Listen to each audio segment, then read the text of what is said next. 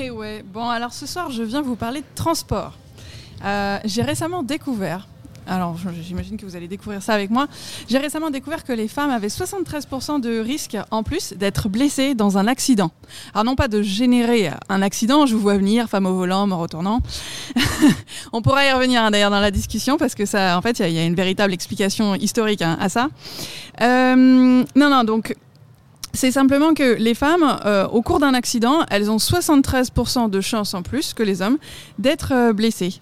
Et ça, en fait, euh, ça s'explique très simplement. C'est le résultat du fait que les crash tests ont pour but de protéger la vie des hommes. Et je me dis, merde, un truc encore que la société patriarcale qu'on n'avait pas encore vu venir. Mais en fait, quand on réfléchit bien, c'est très rationnel. Les mannequins, en fait, que vous voyez dans les crash tests, bah, ce sont des hommes. C'est un homme moyen d'un mètre 77 donc pour moi, c'est la taille parfaite. En vrai, ça me convient bien. Euh, mais je pense à ma collègue Corinne qui peine, à atteindre le mètre 60. Et là, je me dis que pour elle, ça craint. Et pourquoi ça craint? Bah, Parce que son corps, en fait, en étant plus près du volant et de l'avant du véhicule, eh ben, il devra encaisser euh, beaucoup plus euh, le choc que le mien, qui en est beaucoup plus éloigné. Cette euh, découverte, elle m'a toutefois permis de comprendre pourquoi le jour où j'ai fait un tonneau, à 50 mètres d'ici d'ailleurs, euh, j'ai eu le coup du lapin. Bah oui, j'avais en fait aussi trois fois plus de chances d'en avoir un par rapport à un homme. Et ça, c'est euh, lié aux appuis-têtes qui sont beaucoup plus adaptés à la morphologie masculine et aux cervicales, en fait, à leurs cervicales qui sont plus musclées. Heureusement, une ingénieure suédoise est parvenue à mettre au point un modèle féminin déjà utilisé chez Volvo. Donc j'invite les autres marques, notamment les françaises, à faire de même.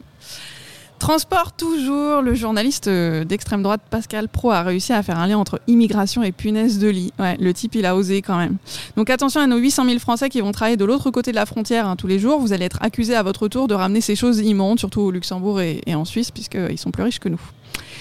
Euh, la veille, Brigitte Bardot l'avait d'ailleurs appelé sur CNews en direct pour lui dire qu'elle le regardait tous les jours. Bah, ils vont bien s'entendre ces deux-là. Et peut-être que bébé va être favorable à la préservation des punaises de lit, euh, peut-être la fabrication d'un sanctuaire, je ne sais pas. Parquez-y en même temps tous les Noirs et les Arabes, ça leur fera plaisir. Bah oui, parce que bon, quand on est blanc, on n'est pas immigré, hein, ça, ça non. Faut forcément être de couleur, pauvre, sans travail et en plus avec de la vermine sur le corps. Bref, ça sent pas bon les années 30, tout ça, mais avec un peu d'avance. Dans moins de 10 ans, on leur enlève la nationalité, puis on les enverra vers l'Est, enfin non, au, au sud, je veux dire. Non, c'est pas, pas ça le programme du RN.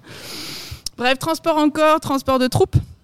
Cette fois, vendredi, les États-Unis ont alerté les Nations Unies de la concentration de militaires serbes à la frontière avec le Kosovo. Et je rappelle que cet État a déclaré son indépendance en 2008, mais que la Serbie ne l'a pas reconnu. Euh, au dernier Roland Garros, le joueur serbe et grand vainqueur, hein, Novak Djokovic, avait d'ailleurs écrit sur une caméra du cours Philippe Chatrier Le Kosovo est le cœur de la Serbie, arrêtez la violence alors que le, nord du Kosovo était le théâtre d'affrontements entre manifestants serbes et forces de l'OTAN. Bref, cette amade militaire, moi, ça me rappelle vaguement les épisodes qui ont précédé la guerre Ukraine. Mais bon, tant que les réfugiés ne viennent pas avec des punaises de lit, tout ira bien. D'ailleurs, 30 000 Arméniens du Haut-Karabakh ont fui cette région enclavée de l'Azerbaïdjan pour trouver refuge en Arménie. Donc tout va bien, rassurez-vous, eux, ils restent dans le Caucase, inutile de sortir vos insecticides. Et pour finir, euh, sur une petite touche euh, plus humoristique, euh, enfin moi en tout cas ça m'a fait bien rire, c'est retour de bâton. Des passagers de Train Italia se sont retrouvés en, septembre sans train et se sont vus contraints de réserver un billet TGV à la SNCF en dernière minute. Franchement si un jour on avait su que la SNCF allait nous sauver, moi j'y aurais pas cru. Donc des trains avec des punaises certes, mais des trains quand même.